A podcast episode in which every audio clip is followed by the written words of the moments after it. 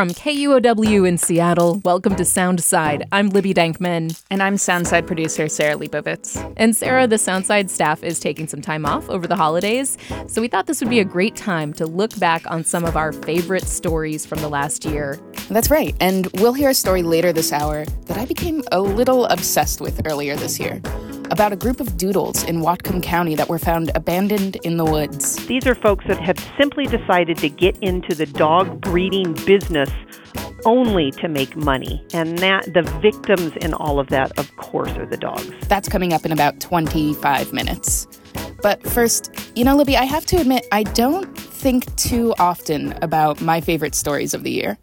This is a job that's really fun because you're constantly jumping from story to story, trying to make sure you're on top of the news and feeding the ever hungry beast that is a daily show. Yeah, but it doesn't leave a lot of time for contemplation. Yeah, exactly. If I'm lucky, I remember what I produced last week, let alone in January. But that just makes it feel really special when a story does stick with you. Like this first story on how local churches are reconsidering their property. I met so many kind and thoughtful people throughout this story that were trying to decide, as membership and funding wane, what is the best use for church properties?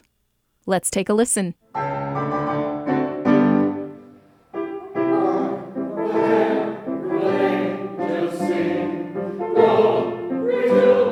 Hi, I'm Pastor Anna and I am the pastor of St. John United Lutheran Church in Seattle, Washington.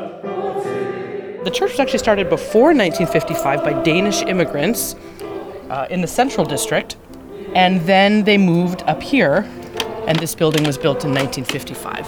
Around the walls are stained glass windows one, two, three, four, five, six, seven, eight, nine stained glass windows.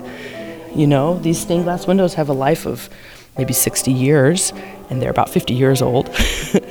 and that elevator is about 20 years old which means it's nearing the time when it needs to be modernized. And you know, a new elevator is maybe $100,000, $150,000. So we have an organ.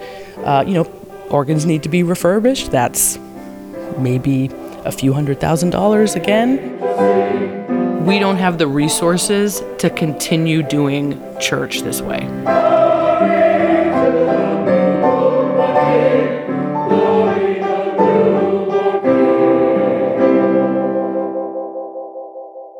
St. John United Lutheran Church in Phinney Ridge is at a crossroad. That's how Pastor Anna Riki described it in a message sent out to church congregants and everyone else who uses the building, including me. I'm a member of the pea patch that sits at the back of the property. $30 a year gets me a plot of earth that is a relatively minuscule piece of St. John's land. The church takes up a full city block with a large parking lot, as well as the garden space and a three story building. So, on a Sunday afternoon, after church, I stopped by for a state of the property presentation. And a lot of really good stewardship of this property has already taken place. So our hope is to continue that by sharing more information with more of you. Uh, so, any questions before we get started? Pastor Anna stands in front of a room of around 15 people, along with the church's property committee. They're here to explain how the building and surrounding property are doing. They say that the building is in good condition, but financially, it's just not sustainable. But what we don't want is for conversations about our future to be only about the property. This is also about the worshiping community, the community that gathers around here, and how we'll shape that in the future. So it's not just a how do we pay for the building question. So I hope you'll just keep that in mind. St. John is shrinking. On the books, Pastor Anna says they have 110 people in their worship community. At services every Sunday, it's more like 25 to 35. Our congregation, we're all aging. but um, in a small congregation like this, with folks who are already in the later years of life, a good portion of them, we've lost some really key members. So we already had that sort of slow decline of attendance, which is true across our society. And the pandemic, you know, froze that no in person worship or events. And then not everybody came back, you know, or people found other ways to connect. While church membership may be dwindling, Pastor Anna says there are lots of people who use the building every day. There's a local choir that meets here, and so do groups like Alcoholics Anonymous and Narcotics Anonymous. There's also a free hot meal program. And part of the building is also rented out to nonprofit organizations, like an environmental based ministry program, as well as the Lutheran Bishop's Office. But a dwindling congregation means dwindling tithes, and the property is just too expensive for them to keep up with. The rising cost of staff, which is directly connected with the rising cost of living in our city, and the cost of managing this building, our worshiping community is just too small to continue that, right? So we don't have the people resources or financial resources to do that for much longer unless we rethink things. The church isn't sure what it will do right now, but whatever it decides, it will definitely mean a big change. And that's nerve wracking. For some of the congregants, this isn't the first time they've dealt with these issues. This is Ellen Beck. I came from another church, Bethany, over by Green Lake, and it closed because there weren't enough people to carry on. And then I came here. Pastor Anna does have some ideas for what comes next. I think my dream would be to find a way for this property to be managed by the people who use it and still centering those who most need this space and who, who uh, have far fewer options in the city for what's offered here. Um, but we'll see. There has to be an appetite for that and the resources behind it to make that happen. But for her, rethinking things is a question that's bigger than just how does the church maintain its property? It's an opportunity to understand and plan for the future of organized religion in America. I think Seattle's on the cutting edge of a national problem. I mean, really, you know, um, there are large portions of the country where they're maybe seeing that decline, but it's not as much of an ex- existential crisis. Um, but the church is no longer the same center of community life that it was. So a new model has to take into account one, how many people are engaging with church, and also the different ways people are engaging with church. So I would love to see my denomination come up with some really bold, justice centered, faithful best practices in this new climate. Because uh, some people, for example, will still say, well, we need new members. That's just not. Um, that's not realistic. You're not going to get enough new members to prop up this old model. And I don't think it's ethical. you know, I think that's rooted in colonization. I don't think we should be out there um, trying to convert people if they're not up for it. And, and a lot of people clearly aren't. So, yeah, so I would love to see us get more serious about how do you plan to shrink or change or share your resources in a way that impacts people outside of you and is a more sustainable model.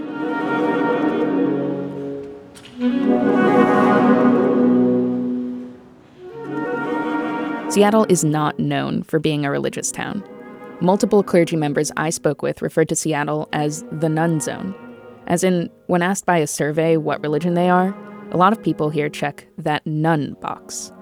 In a Gallup poll from 2017, that none number was 47% of the adult population in Washington. Can the city, known for a lack of religion, be the place where these organizations build new models, like Pastor Anna said? Can a place defined by what it's not, religious, be the space where religious organizations figure out what they're for going forward? Pastor Anna and her congregation are just getting started with working out what their church is going to look like in the future. Other churches are further along in the process.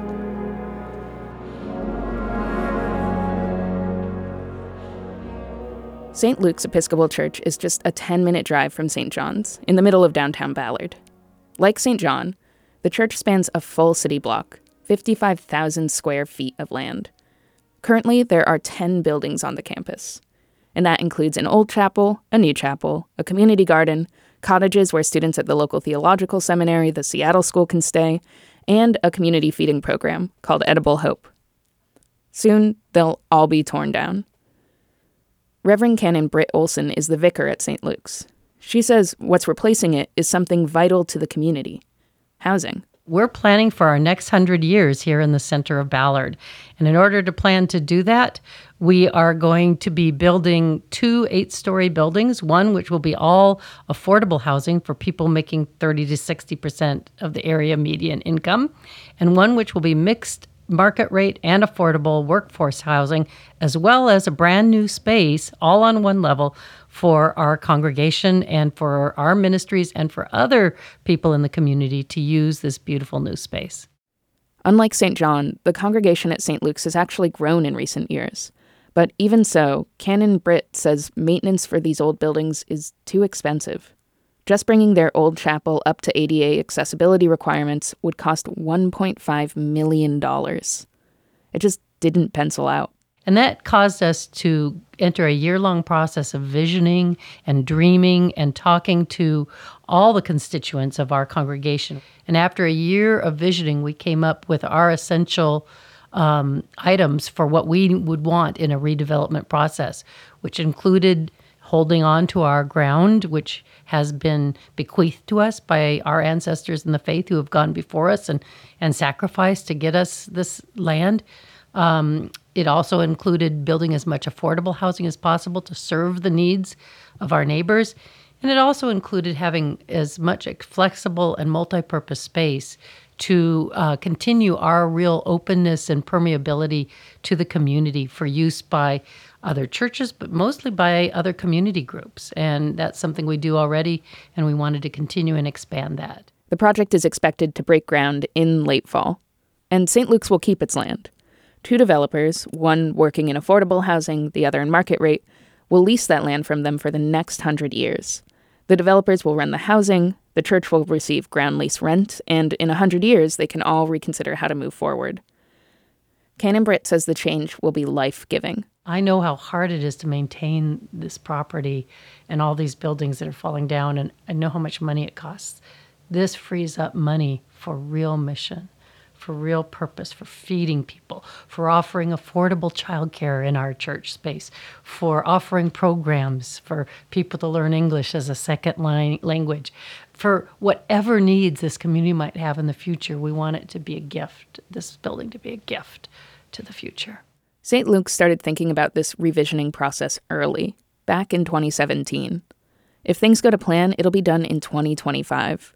That's eight years of talking, planning, visioning, revisioning. Barbara Wilson is the chair of the Property Steward Development Team at St. Luke's. She says that St. Luke's receives calls from churches all over the country looking to do similar projects with their property. I think the first question people always ask is how do you even get started? and how do you keep your congregation together? And the visioning process that Britt talked about was critical for that. Every one of our people was involved in that. And so everybody is, was involved in the decisions that we made going forward. And we've used that process, um, the results of that process, to judge every decision we've had to make along the way. And there have been a ton of them. I saw the specs for the new buildings St. Luke's is creating. These are big, eight story buildings, 206 apartments total. It's a lot of new housing for the neighborhood. It's also a big change aesthetically. Gone will be the old chapel, the 10 kind of old but cute buildings spread across the campus. It's a big change. And a big bet that doing this will be what the congregation needs to survive, as well as what's best for the community at large. But Michael Trice says it's not actually a new idea the sacred texts, not just in the Christian tradition, but across the kind of religious, uh, moral codes of conduct, gives a preferential option to those who are marginalized in your communities, to widows and orphans, uh, to those who are voiceless and who have less power than yourself. Michael is a professor and director at Seattle University's Center for Ecumenical and Interreligious Engagement. He's also an evangelical Lutheran pastor. He says churches are at their best when they help those in need. I mean, this is a staple, not just, I would say, morally, but existentially. Like, this is something that should be written across the banisters of any of these organizations or churches that we're talking about. The clergy and lay people who are trained theologically in this are aware of where these codes of context, like DNA, in the texts, in the worship services, in the structures where they worship themselves uh, every every week. So, in many ways, what they're doing is actually a kind of religious reclamation. They're just going back. It's getting rerouted. Changing the way your church looks or the way it works won't be popular with everyone. But Michael says that's not really the point. It will mean some of these congregations, many of these congregations, many of these religious organizations will get smaller. But if we interpret the strength of a religious community by the size of the people in it, by its quantity, we'll have missed what the quality is of what they're actually bringing uh, to the world. And, you know, the, the, investment that they're making in the community is that the, that the, the quality of what they're bringing to other people's lives will pay dividends into the future in that way. And yeah, they trust that. Michael also acknowledges that there are other reasons that people may not be crowding to church. Historically, churches haven't been comfortable or welcoming places for many people. Reaching the people they want to help will have to be done with care and humility. I mean, we see we see where there is pain, and those who are adherents of a particular religion um, owe a burden of apology to another people or community. And the problem is that the people who were harmed, uh, their ears to hear, and the people who did the harming over those generations, those voices to actually utter the apology, are no longer with us, right? So organizations and the descendants have to discover together how we're going to vocalize and hear one another. And we have a deep moral and existential responsibility to do that well because the future depends on us. It relies on us to do it. If we don't, we'll repeat the past. We know that as human beings, we do that. So I, I know this is a long answer, but I think it's a tremendously important question because at heart of it is, in fact, can I trust? Can I trust those smaller organizations who tell me they want to help provide housing to marginalized communities? If I know they've been a part of a history where they didn't want to provide safe spaces to my people or the people of others' people. And my response is you have to look in the history and find their apologies and what they did next. And I think providing housing is a part of what they did next. But not every church is in the same boat.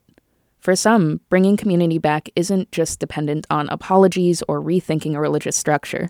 It's also about physically bringing the community back, something some churches are uniquely suited to do. It is where Black community finds itself. And it's where even a fractured Black community now that we have uh, in, in central Seattle um, is still there.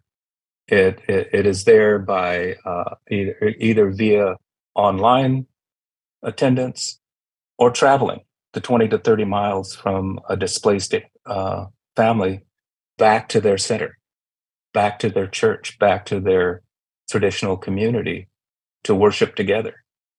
Uh, this has been a role of the church. This has been a role of the church in establishing Black communities after the Great Migration uh, in urban centers.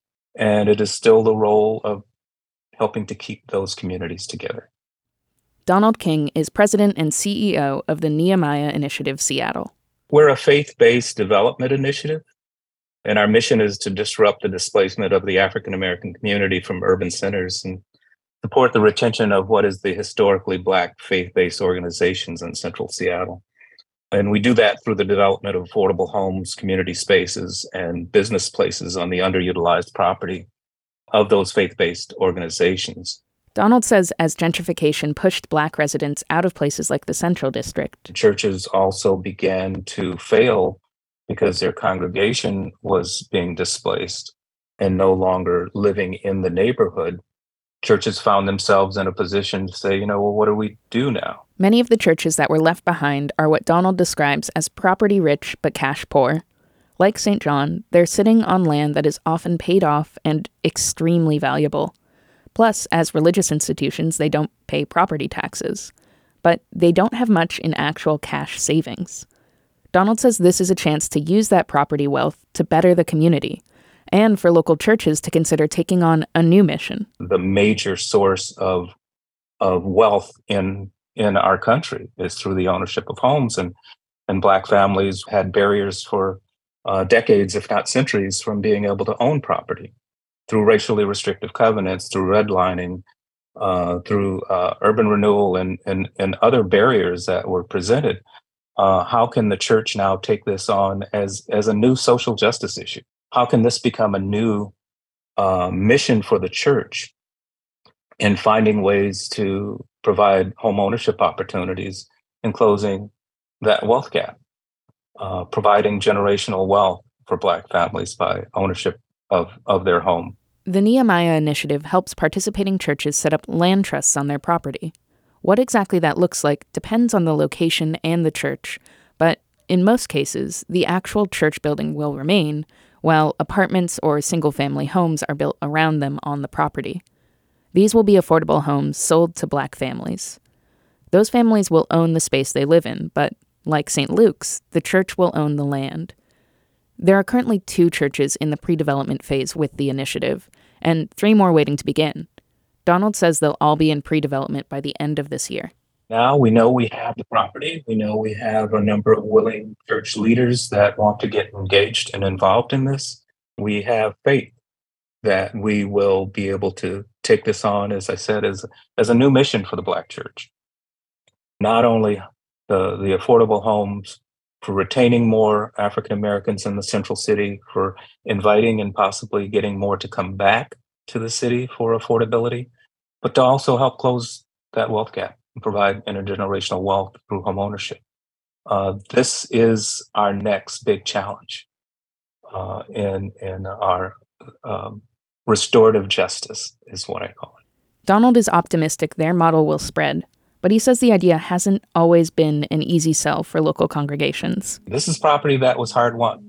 This was property that was purchased from offerings from the congregation. This is property in redline neighborhoods where you couldn't borrow uh, money to purchase property. So, uh, and with the history of loss of property, and that is still in decline in the Black community, uh, it is very difficult for them to talk about the use of their property in a way that could be lost for their use.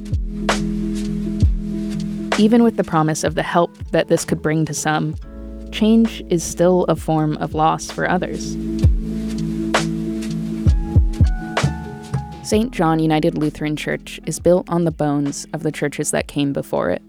It was founded as the merging of two separate churches, and walking through the building, Pastor Anna points out a silver communion set from a church that's closed, pews built six years ago for another space, across from another. You know, we don't even use the silver set every week anymore because it takes a lot of effort to set up and to clean and to care for.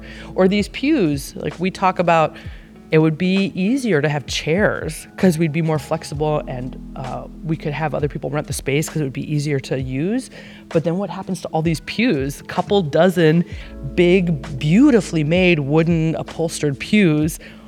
Where are they going? Where are they going to go?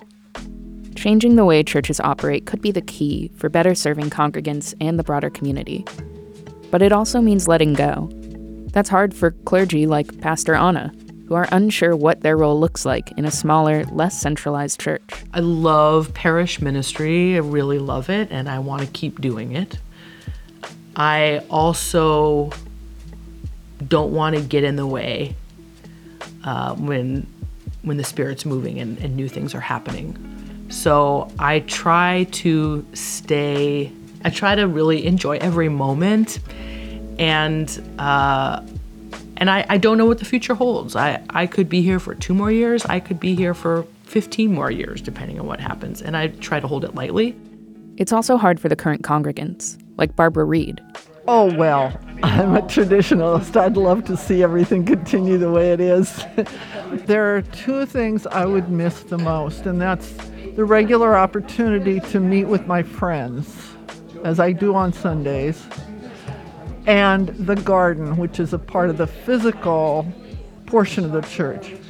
you wonder, oh, this friend's not here anymore. You know, why is that? Where'd they go? Um, and I think that also started even earlier for a lot of folks who saw their kids not continue in the faith in the way maybe they hoped or expected. So I think it's been a long, slow grieving process. Uh, and I also think we aren't, f- for our church, there's more to come. And so it's good we're excited now, but it's going to get harder. Because there's going to be tough choices to make. And there's a lot of pride in this place. People have taken really good care of this property. So, yeah, it's going to get harder.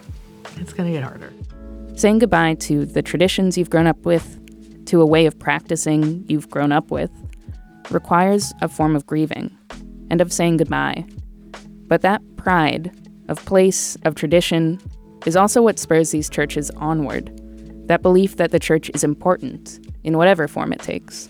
I am feeling like a broken record because one of the things that's important to me that people realize in the process is that we can still be an organization, a church, without a building or with a whole different vision of what a church building is. And I think we're headed in the right direction. I'm Sarah Leibovitz. You're listening to Soundside.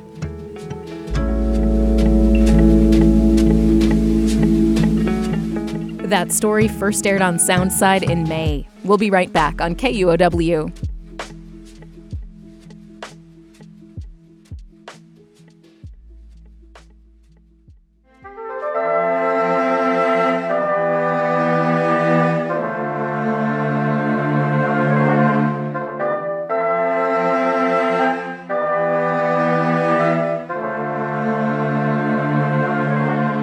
You're listening to Soundside. I'm Libby Denkmann. And I'm producer Sarah Leibovitz. And today on the show, we're revisiting some of our favorite stories from the last year.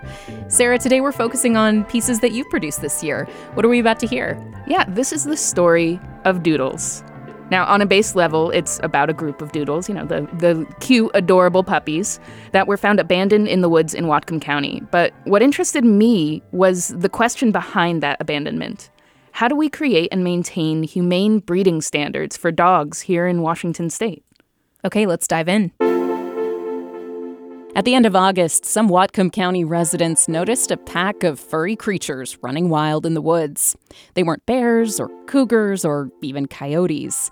They were doodles, you know, poodle mixes. Lots of them. Our animal control department started receiving calls uh, one day about abandoned dogs, and there were a couple different spots these dogs were being reported in, but all in a very similar uh, region of the east part of our county up here. We took in five or six from one location. A couple hours later, we would get a couple more from a different location about a quarter of a mile away. That's Laura Clark, executive director of the Whatcom County Humane Society. The dogs were in bad shape. It was obvious they had been abandoned. Then, a week or two later, it happened again. And over the course of two weeks, we ended up with 21 of these dogs. You've seen a doodle before. They're everywhere. The curly haired mixes have exploded in popularity in recent years because of their supposedly hypoallergenic coat and cute teddy bear like appearance that plays well on social media. And the rising demand for specialty dogs like Doodles has prompted a boom in backyard breeders. And that, explains Laura Clark with Whatcom Humane, is also the reason 21 so called designer dogs were found abandoned in the woods. Besides just being matted eh, with sticks and dirt and skin scrapings all over them, filthy. They were also shut down emotionally, so it was very hard to handle them because it became really clear very quickly that they had not been around humans a lot. So when we see that type of an animal in a large scale case like this, we think puppy mill or we think backyard breeder, and that's really where we, we went immediately with this case. Hmm. Okay, so you talk about the fact that you zeroed in on the idea of these dogs coming from a backyard breeder operation. Why is that? What are the elements of this case that make you believe that? Well, the condition of the animals being so consistent, the number of animals, the fact that we received them in such a large quantity so close together uh, was just the first indication. I mean, these these weren't just stray dogs that were just somebody left a gate open and and they lost their dog. I mean, yes, that does happen, and every once in a while dogs run in you know packs of three or four. But the fact that we were receiving them in five, six, seven, eight numbers at a time, all in the same uh, physical condition, emotional con- condition led us to believe that uh, some backyard breeder or a, a puppy mill type operation had either left town quickly or ha- couldn't couldn't move the merchandise as they refer to it, um, and they had either let the dogs go or driven them purposely to different locations and dropped them off, which is really deplorable to think about. Unfortunately, it happens more than people realize. And I want to get into that in just a second. I'm just curious. So, doodles is kind of a catch all term for poodle hybrids. Do you know if these were like labradoodles, golden doodles, schnoodles, cockapoos, boxer doodles, any of the uh, above? so yes, yes, yes, and yes. Um, we think, to the best of our guessing, uh, they the majority were some type of Bernedoodle, which would be a Bernese Mountain Dog doodle, Aussie Doodle, an Australian Shepherd um, poodle, uh, some Labradoodle, Lab poodle, and then a weird hybrid of various breeds um, were a few of them. So they were doodles and then some. What are the laws around backyard dog breeding? If you're doing this at home or, you know, in a semi-commercial space, I mean, what kinds of regulations exist to govern this this practice? Sure. Sadly, in Washington state, you know, like all states in our country, the laws haven't caught up with um, animal welfare. Um, Washington state actually has a pretty strong puppy mill law that um, governs how animals in large scale breeding operations must be housed if there are over 50 dogs in uh, that type of operation. And we're not talking about really responsible breeders that are breeding for breed standards. That that's not what we're talking about here. We're talking about operations, either backyard breeders or people that are running um, just what we call puppy mill, what you hear in the media, puppy mill operations, just simply to sell animals as commodities for money. Usually, these breeders know the law and they know how to to skirt right over the legal um, requirements, and that what is that's what's so frustrating for animal control and law enforcement because people know they know exactly what they have to do to not get themselves in trouble, and it just is mind numbing. I mean, what are the kinds of requirements that they're working around? I mean, it just strikes me as crazy that this type of practice breeding these dogs and then abandoning them would be legal. Is that is it really they can just breed them and, and dump them and, and everything's okay under the law? Not particularly. It you know animals are it's required by law that animals receive basic uh, food, water, shelter, veterinary care. Um, what's difficult is to prove that these animals were purposely neglected. Now, based on their condition, yes, we're going to say these animals were purposefully neglected and ignored. Proving that is a whole different ballgame, and that's where it can become frustrating because the public, of course, is up in arms about this, as anyone would be, but proving who did it and why they did it and holding them accountable becomes a whole different ballgame. What does that investigation look like? It's been a, a long grind for the past couple weeks. Really, kudos to the Whatcom Humane Society's animal control team because they have uh, done a deep dive into the the large volume of um, doodle breeders in uh, Whatcom County as well as the uh, neighboring counties. We've narrowed down uh, some suspected backyard type breeders. Um, and what we are doing now is we are actually doing DNA testing on the doodles that we had received. Um, and we've also contacted uh, citizens who have come forward who have purchased dogs from some of these um, breeders who have offered up their dog's DNA. Our goal is that we can link that these dogs are related, and then we can look um, and work with our friends at the prosecutor's office and see what legally can be done to hold them accountable. So, if you do use these DNA tests and track down exactly where the abandoned doodles came from, what kind of penalties could the breeders potentially face for abandoning them? You know, that's a really great question. It goes to can we prove that they purposely did that? Uh, I don't know the answer to that. That that's a question for the prosecutor's office, but we certainly can go down the road of some animal cruelty charges, hopefully, uh, because of the condition these animals were, were found in, their medical needs, grooming needs, or lack of grooming is what they had when we found them. So we're hoping that we can get some type of legal justice for these dogs honestly, I'm not sure we ever will. Um, the real justice here is that the dogs that we found uh, that came into our care, uh, of course, we want to do right by them and place them into permanent responsible and loving homes. And and we've managed to do that. So it's a it's a victory in that regard. I'm not sure whether we are going to get the the true victory that we want to see in this which is to shut operations like this down yeah, accountability and, and stopping it from happening again. Um, yeah. How widespread are backyard breeding operations like this in Whatcom County or you know in Washington State? Well, I can speak for my county here, Whatcom County, and sadly, they're they're everywhere. Uh, it seemed to get worse during the pandemic, especially with this particular breed of the doodle. Um, everybody we talked about the pandemic dogs. Everybody went out and got themselves a dog and we we don't begrudge dog you know any dog a home. Every dog needs a home regardless of where they came from. But it seems like the doodle craze and that's really what it was or is still became very prevalent over the past 2 and 3 years. And that then caused people to go out and decide that they were going to get in the quote unquote doodle business of breeding these dogs Again, I want to make it very clear these are not responsible breeders that we're talking about. There are really, really responsible dog breeders who are breeding for all the right reasons in, in our community and in our state.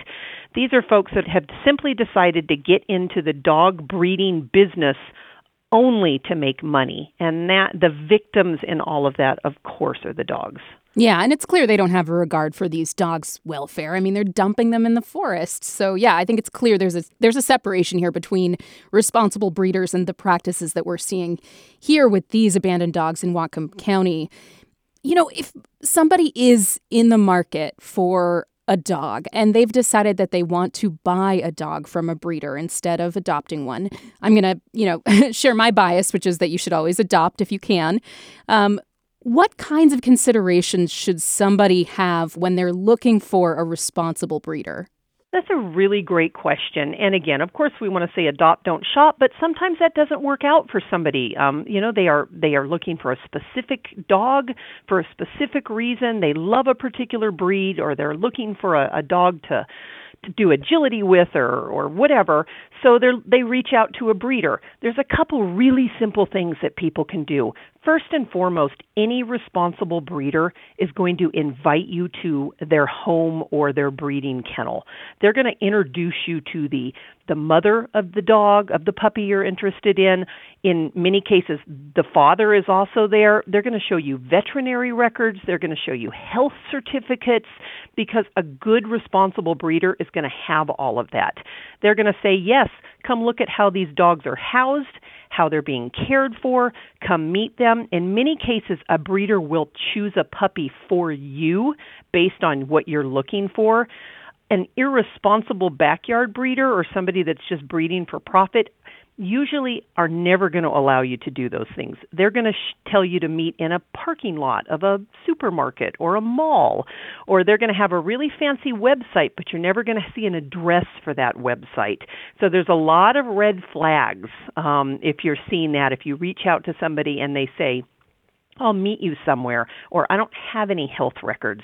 Those things you're going to want to go, wait, that doesn't seem right. You can also contact the AKC and see do they have any record of this breeder? The American Kennel Club.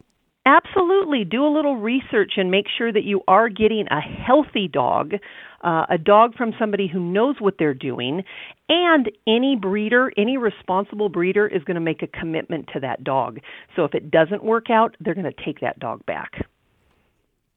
Laura, how have you seen the uh, explosion of backyard breeding change the shelter system in recent years?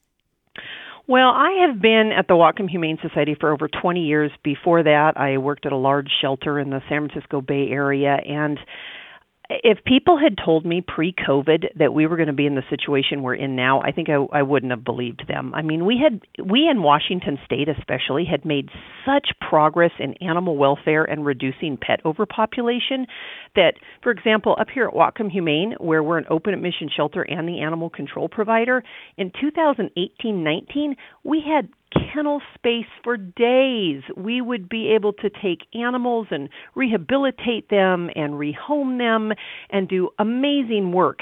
And now with pet overpopulation, with the the increase in breeding operations, we have been over capacity for 16 straight months it is as if animal welfare and pet overpopulation has taken not only just a step back, but a decade back. And in talking with my colleagues all over the state, everybody is seeing the same thing. It's really a troubling time for animal welfare in regards to pet overpopulation, and it, it can sometimes see, seem very demoralizing because we, we worked so hard to get where we were, and now we're taking steps backwards, and it's just it's not what we want to see. We want to turn this around and get back going in the right direction. Yeah, it's just heartbreaking to hear because it's so difficult for your staff to provide care when you're over capacity and nobody wants to see animals suffer in any way. I'm curious. So, driving this is the pandemic era of everybody wanting to adopt, and then we're kind of in the downslope of that where there, a lot of those dogs are getting abandoned. But then you also had the breeders stepping in and seeing this demand for animals, and then the breeders are overbreeding. I mean, is that uh, there's there's overall just more pets in the system than there were before the pandemic? Yeah, I think it's a perfect storm. I think uh, you know every shelter you go to is going to see you're going to walk through the dog kennels or the cat kennels, depending. You're going to see a lot of uh, young adult animals, two and three years old, that people went out and either adopted or purchased, however they got them when they were puppies during the pandemic. Life has gotten back to normal, whatever that is.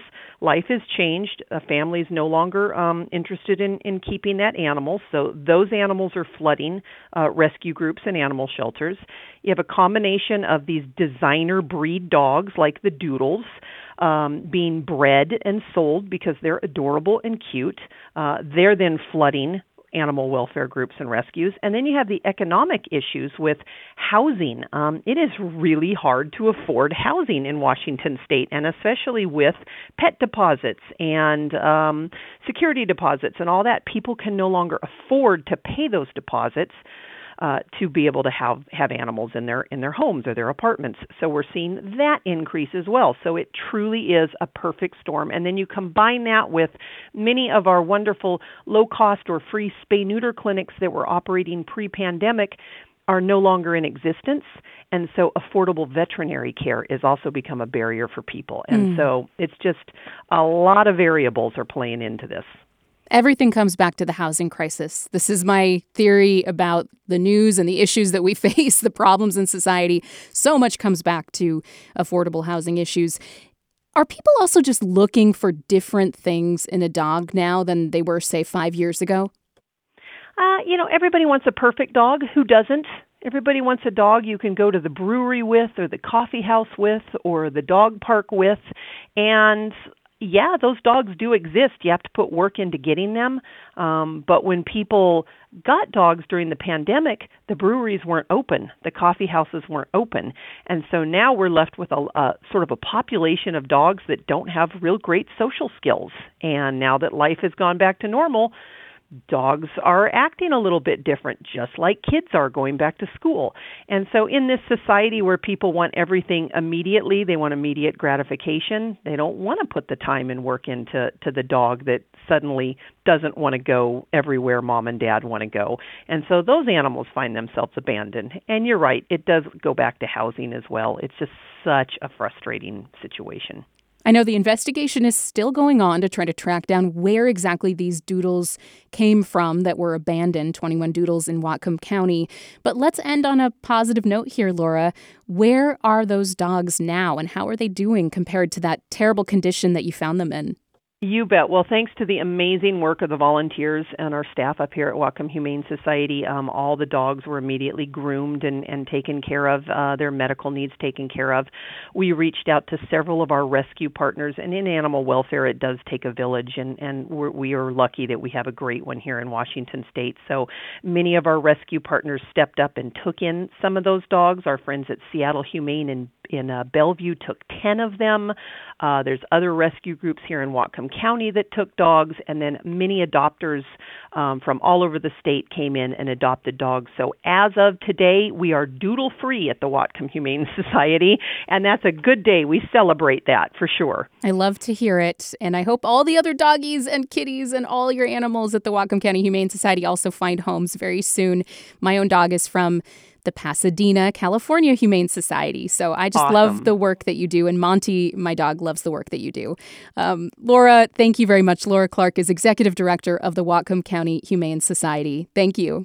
Thank you. So these 21 doodles have reached a happy ending, but they're just the tip of the iceberg. As soon as people realized there was a demand for a dog like that, then every puppy mill, unethical breeder, greedy entrepreneur breeder type just started mushing uh, these dogs together. That's Madeline Bernstein, president of the Society for the Prevention of Cruelty to Animals, Los Angeles, and the author of the book Designer Dogs An Expose Inside the Criminal Underworld of Crossbreeding. She told me that the Labradoodle, a Labrador first mixed with a poodle for the purposes of creating a guide dog back in the 1980s, is what first started the trend of designer dogs. More and more purebred mixes were developed, feeding what Madeline calls a consumerist mindset that a dog should be a perfect accessory.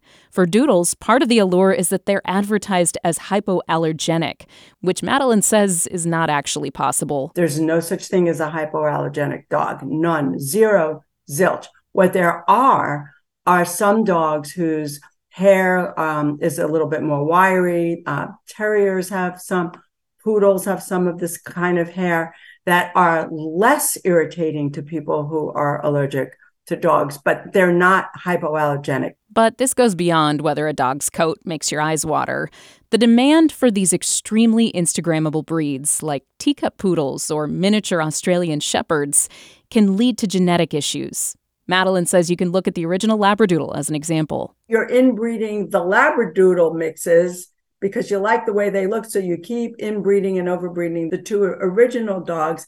And so what you have as a result are all the hip problems of the Labrador. You have um, some heart problems, knee problems, uh, you can have mental problems, OCD problems of the poodles. You mix them all together and you get this one big dog that may look adorable, but has tons of medical problems. And people aren't going to pay four, five, six, ten thousand dollars for them. Madeline says this is an issue of little to no regulation in the United States. No one's watching to make sure that these breeding operations are safe and ethical. But it's also become a global issue. Even if the U.S. did start to regulate breeding standards, dogs could still be shipped in from other countries that don't have the same laws.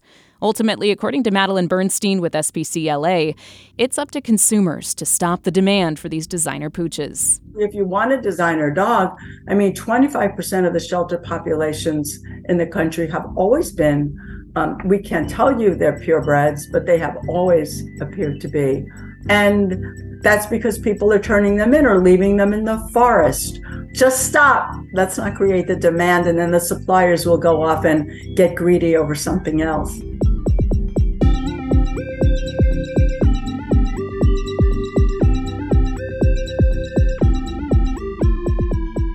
That story first aired in October.